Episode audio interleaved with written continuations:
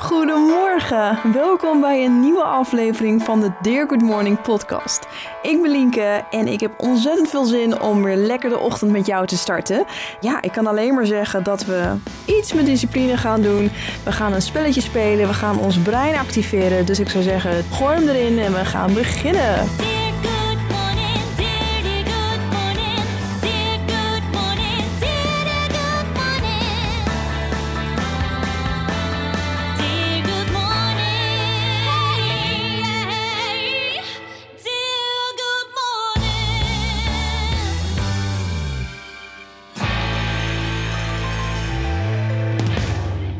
Laat ik deze aflevering eens ja, met iets positiefs beginnen. Ik vind het ook belangrijk dat we trots op onszelf zijn en dat we ook dat ook durven te delen. En vanmorgen zat ik te denken van jeetje, al acht jaar lang doe ik Dear Good Morning. Elke ochtend ben ik aan het knallen in de sportschool. En als je me een aantal jaar geleden had gevraagd, joh, ga je even lekker een paar kilometer roeien? Dat ik dan zou huilen. Ik zou het niet doen. En ik zou het ook vooral helemaal niet durven. En nu ben ik veel meer in ontwikkeling van ik durf ik veel meer dingen, durf ik te roeien, om nieuwe apparatuur uit te proberen. Dat ik denk, jeetje, ik ben 31 jaar, ik ben echt op mijn meest fitte ik ooit. Ik voel me mentaal onwijs sterk. Dan dacht ik van ja, Lien, wees je daar ook eens een keer bewust van. Hoe goed jij je ontwikkelt hoe goed jouw discipline gaat. Dus ik hoop dat je dat zelf als luisteraar dat ook eens doet. Kijk eens waar je vandaan komt en waar je nu staat in je leven. Ja, dat mogen wij gewoon doen. En dat past ook perfect bij de, de gast die vandaag in mijn studio gaat zijn. Want dat is niemand minder dan Di Carter. Bekend van Kamp van Koningsbrugge en de bestseller Nu of Nooit. Hij diende maar liefst 13 jaar bij de Koninklijke Landmacht, waarvan de laatste 10 jaar bij de Korps Commandotroepen. Ja, Di die weet alles over mentale kracht en discipline. Dus wij gaan vooral kijken hoe we zijn ervaringen kunnen meenemen in onze ochtend.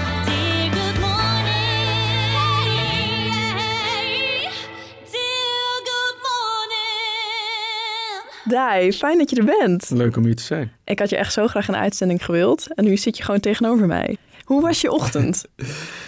Deze ochtend eh, weer een beetje pittig eigenlijk. Ik, ik was eh, moe. Ehm, twee kids.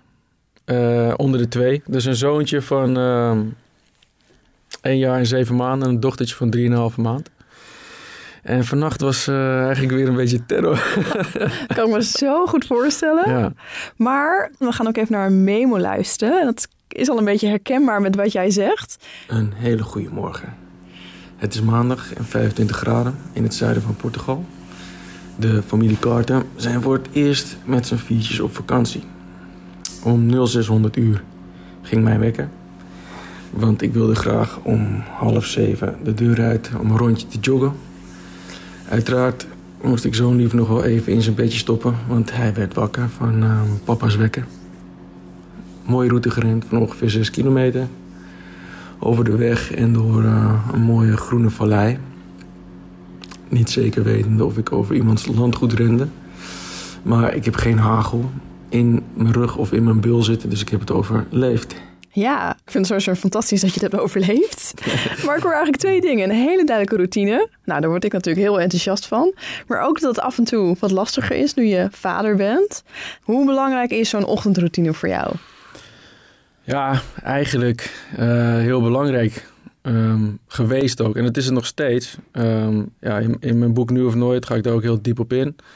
En ehm, ja, voordat we twee eh, baby's hadden, was ik goed in staat om vast te houden aan die routines. Met name omdat je gewoon eh, ja, die afspraken ook kunt maken met elkaar. En ik was nog niet per se super moe. Maar nu, na bijna twee jaar eh, ja, gebroken nachtjes, dan speelt dat wel parten. Ook al heb ik natuurlijk wel ervaring met slaapdeprivatie. En helpt dat. Alleen, ehm, Je wordt ook wat ouder. Ja, dat ook. Ik hoop niet dat het te zien is. Ehm, maar ja, nu heb ik geleerd om dus eh, als het ware die, die routine die ik concreet kon vasthouden. En wat was die routine dan?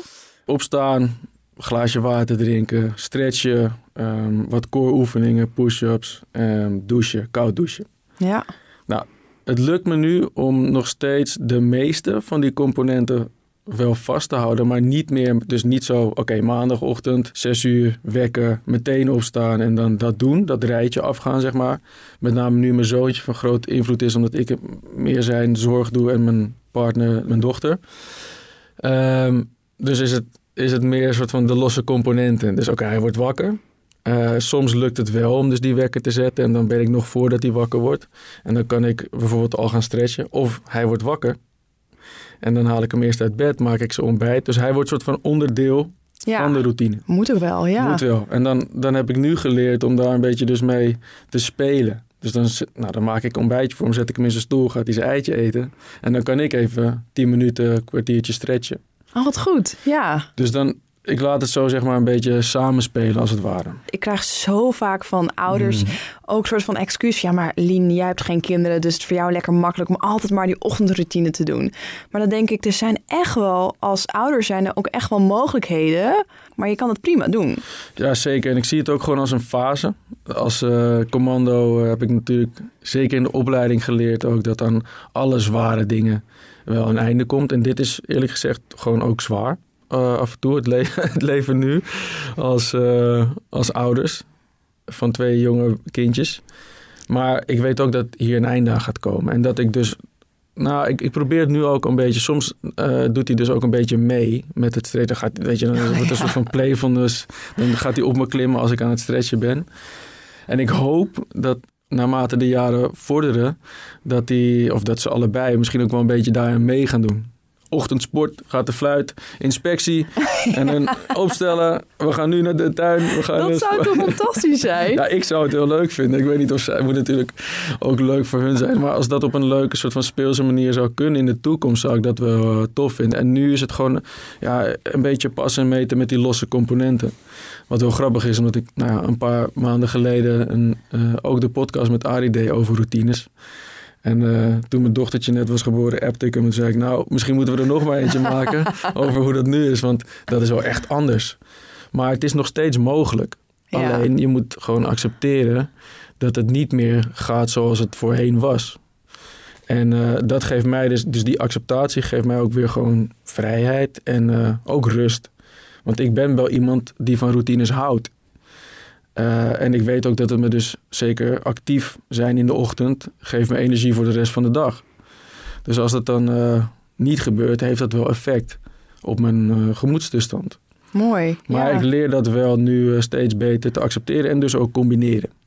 Dus gewoon eh, slim gebruik maken van de situatie in kleine, ja, de tiny habits om het zo maar te noemen. Ja, ja, ja, absoluut. Maar ook wat jij zegt, gewoon een stukje acceptatie van, weet je, als het niet helemaal gaat hoe je het wil doen, wees dan wel blij dat je bepaalde onderdelen wel kan doen en kijken naar wat je belangrijk vindt. Ik kan bij sommige ouders wel voorstellen van, dat is best wel moeilijk om die stap te maken van deze componenten blijf ik gewoon structureel doen. Dat is wel, eh, ja, je hebt discipline hiervoor nodig. Gisternacht was eigenlijk nog erger om het zo maar te Dat zeggen. klinkt echt als een nacht. Ik ga nooit aan kinderen beginnen als ik jou zo hoor. Ik maak me wel wel, het is zorgen. het, ja, het is het allemaal waard. Maar, Ja, dat zeggen ze. Ja, nee, dat, ja, het is natuurlijk. Je hebt echt wel. Nou goed, die momenten. Dat Nee, het, ik snap nee, maar het. het is, het is pittig. En, ehm, maar wat mij. En ik had vanochtend ook echt zo'n momentje dat ik dacht van. Soms, zeker nu, word ik wel eens wakker en denk ik: oh man, oké.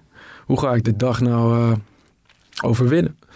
En dan helpt het echt wel. Net als gisteren ben ik dus wel gaan sporten eh, met een maatje. Ik had een sportdate staan. S ochtends 9 uur. Ehm, nou, en dan helpt het wel om dat te doen. Ook al voel ik eerst van, oh man, weet je, bijna niet geslapen of slecht geslapen in ieder geval. En het dan wel doen, zeker iets fysieks doen, dat geeft weer energie voor de rest van de dag. Daardoor kan ik eh, schrijven, werken, ja, et cetera. Dus ik denk, wat ik nu in ieder geval doe, er komt een... eh, en ik denk dat dat helpt voor ook inderdaad ouders die dat zeggen, maar ook mensen die gewoon misschien wel even kampen met dat idee van, ja, maar dit ga ik toch niet ochtends doen. Nou ja, ik denk, dat, en het is bewezen, volgens mij ook, dat je dat kunt shiften. Mhm. Ehm, je kunt shiften dat je een soort van de overtuiging hebt dat je geen ochtendmens bent. Ja. Ik, eh, want dat kan wel. Ik, ik heb het zelf ook ervaren met bijvoorbeeld ochtendsporten.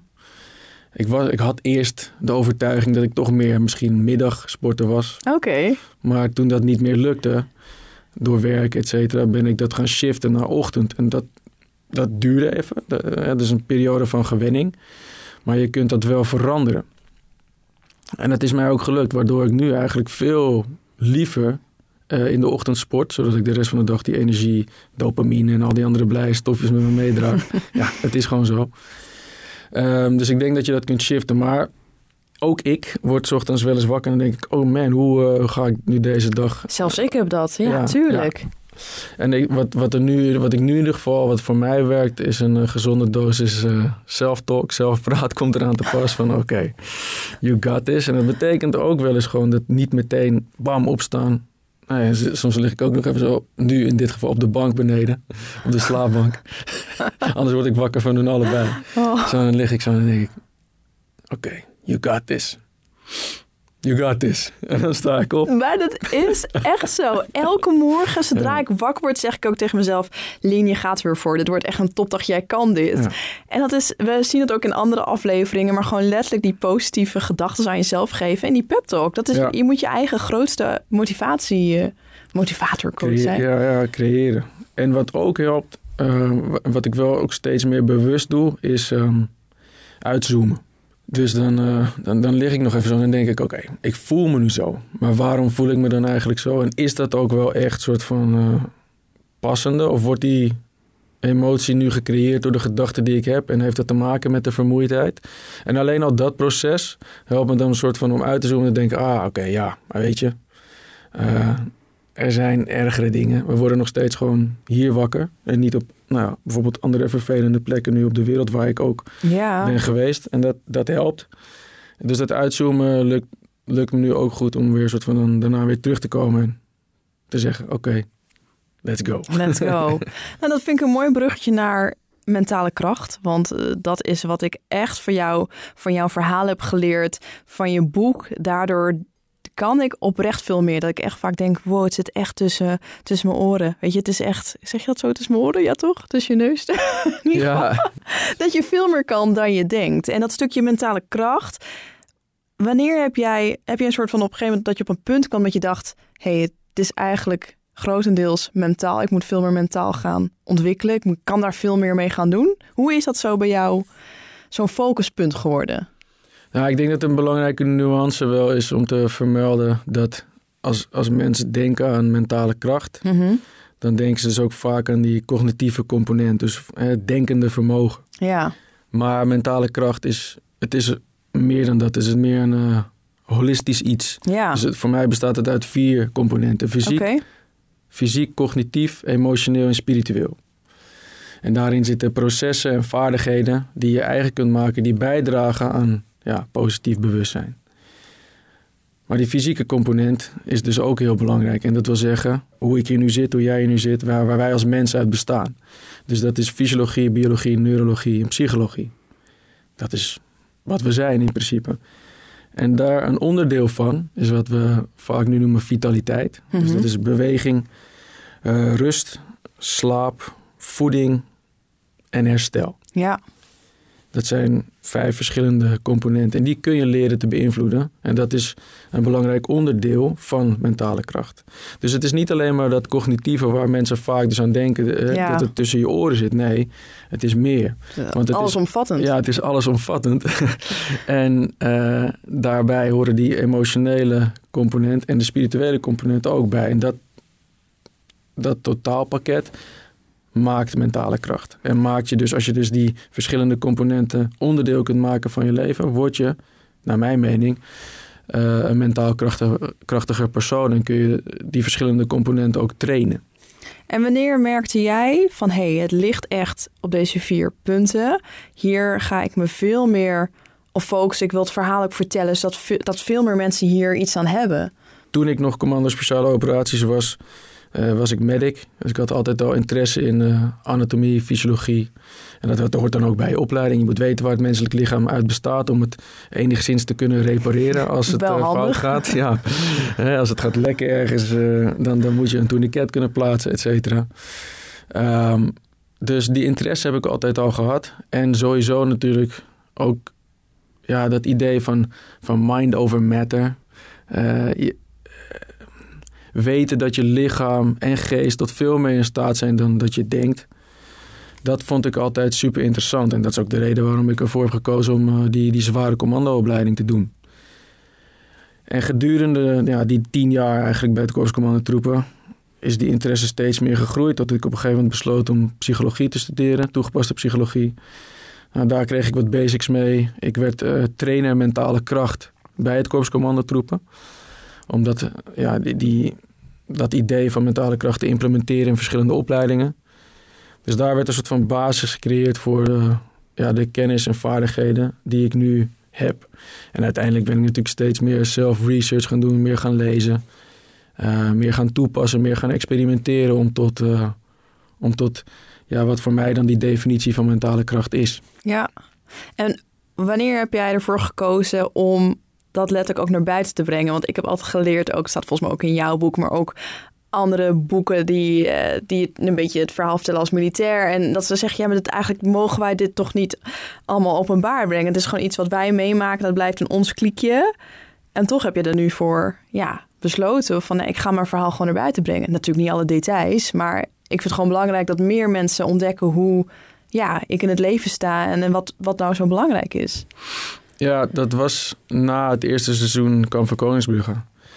Toen eigenlijk aan de voorkant had ik al bedacht... oké, ik ga nu op tv komen, dus eh, ik ga van de schaduwen naar het licht. En oké, dat, dat gaat exposure opleveren.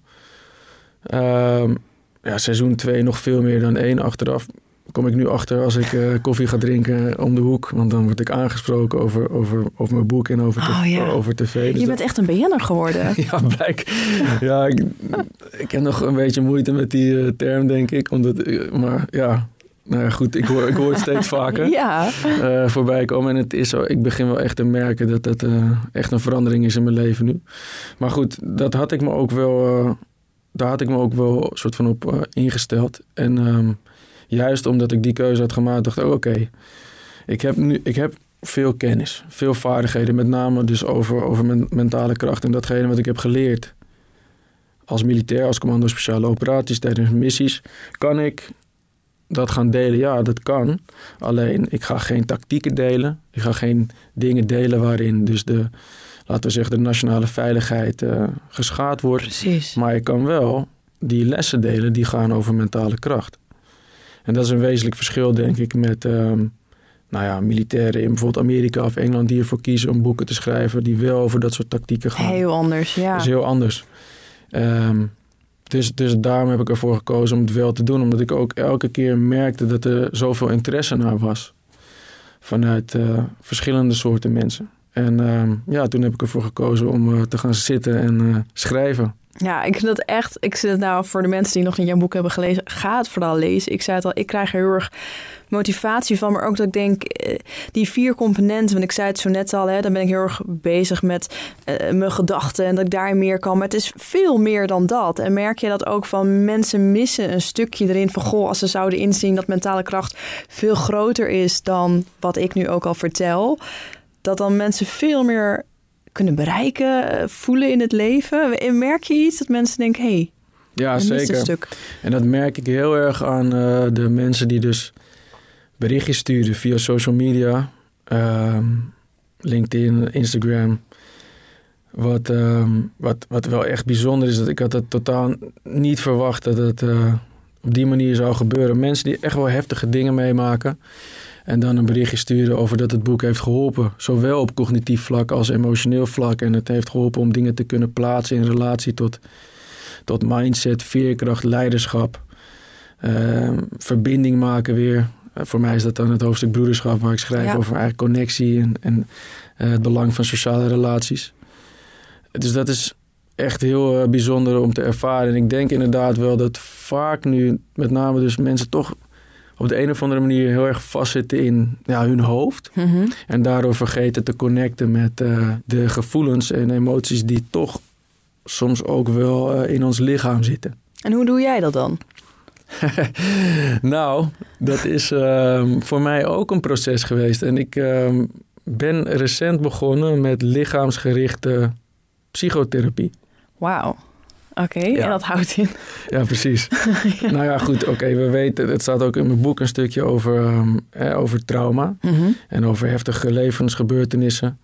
Daar is een eh, mooi onderzoek naar gedaan, een boek eh, geschreven door Bessel van der Kolk. ehm, The Body Keeps a Score, of het lichaam houdt de score bij. In relatie tot eh, nou, PTSS. En eh, het gaat erover dat we, nou ja, een, een trauma of een heftige levensgebeurtenis is een herinnering. En dat, wordt dat slaat zich ergens op in je, in je lichaam vaak. En dat uitzicht dan op een bepaalde manier, bijvoorbeeld rugpijn of eh, nou, ergens een bepaald soort druk. En ik heb dat persoonlijk ook ervaren. ehm, op verschillende momenten in mijn leven, ook toen ik commando was. En ik dacht, ja, maar dat is toch, eh, daar moet toch iets aan te doen zijn. Ja, En, en, en mijn oude, soort van mijn oude gedachte was altijd... Oké, ik ga gewoon eh, naar de fysiotherapeut en hij kraakt mijn rug. en Of klaar. eh, stop er een naald in, dry needling en weggaat. Weet je wel. Maar dat, Ja. dat werkt niet altijd zo. Je, je praat over bepaalde gebeurtenissen eh, en dan wordt er een soort van massage, manuele therapie toegepast. Dus het is wel echt fysiek, je wordt aangeraakt. Bijvoorbeeld door bepaalde drukpunten aan te doen ergens op je lichaam. En ik heb nu één sessie gehad en ehm, ja, ik moet eerlijk zeggen dat het best wel bijzonder was. Het maakte eh, niet zozeer in het moment, maar achteraf, dus die, die week erna, merkte ik wel dat het veel losmaakte. Ik was best wel emotioneel. Misschien ook wel door de vermoeidheid. Ja, Maar eh, ja, we gingen die eh, paar dagen daarna naar Artis. Voor het eerst met z'n viertjes. En ik, ik liep met mijn zoontje in de vlindertuin. En ineens werd ik mega emotioneel. Gewoon, eh, dus het- ik merkte dat er wat dingen zeg maar loskwamen. ja. Want het focust zich wel op gebeurtenissen uit je verleden. En eh, ja, ik, ik kom er steeds meer achter dat ik eh, veel van die dingen heb opgeslagen.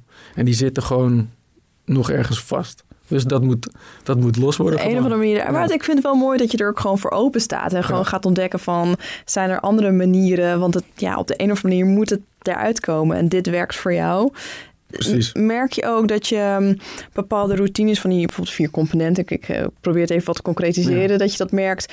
Nou, als ik dat bijvoorbeeld op de vroege morgen zou doen, want ik hoor bij jou ook allemaal dingen, denk, hé, hey, als ik kijk naar mijn andere gasten, die mediteert, die gaat dan sporten, die is aan het schrijven, die leest een, een motivatiebrief voor. Als je dit zou concretiseren, zijn er bepaalde dingen waarvan je denkt, wauw, als je dit bijvoorbeeld in de ochtend, daar ben ik natuurlijk voor, in de ochtend zou doen, dat je denkt, nu ja, ben je bezig met je mentale kracht?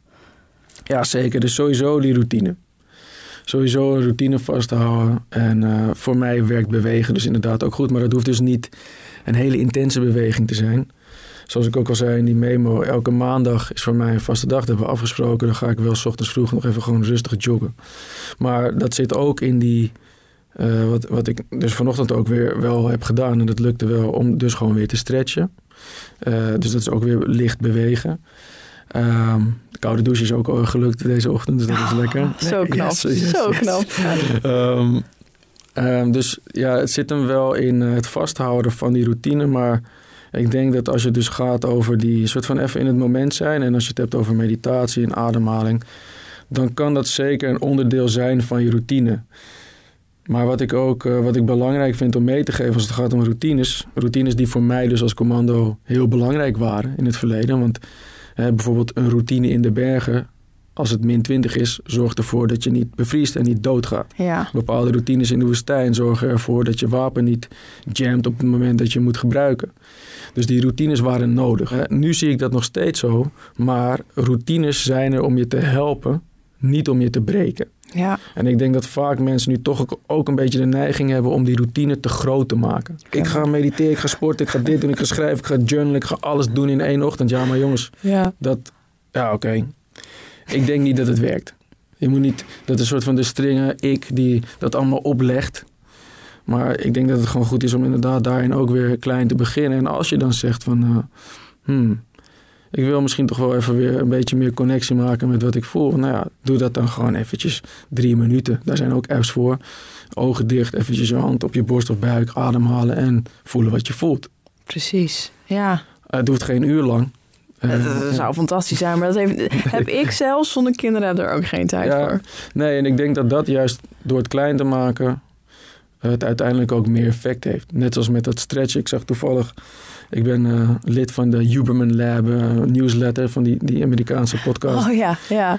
He- hele mooie podcast zijn dat, maar die stuurde net nog een eh, mail.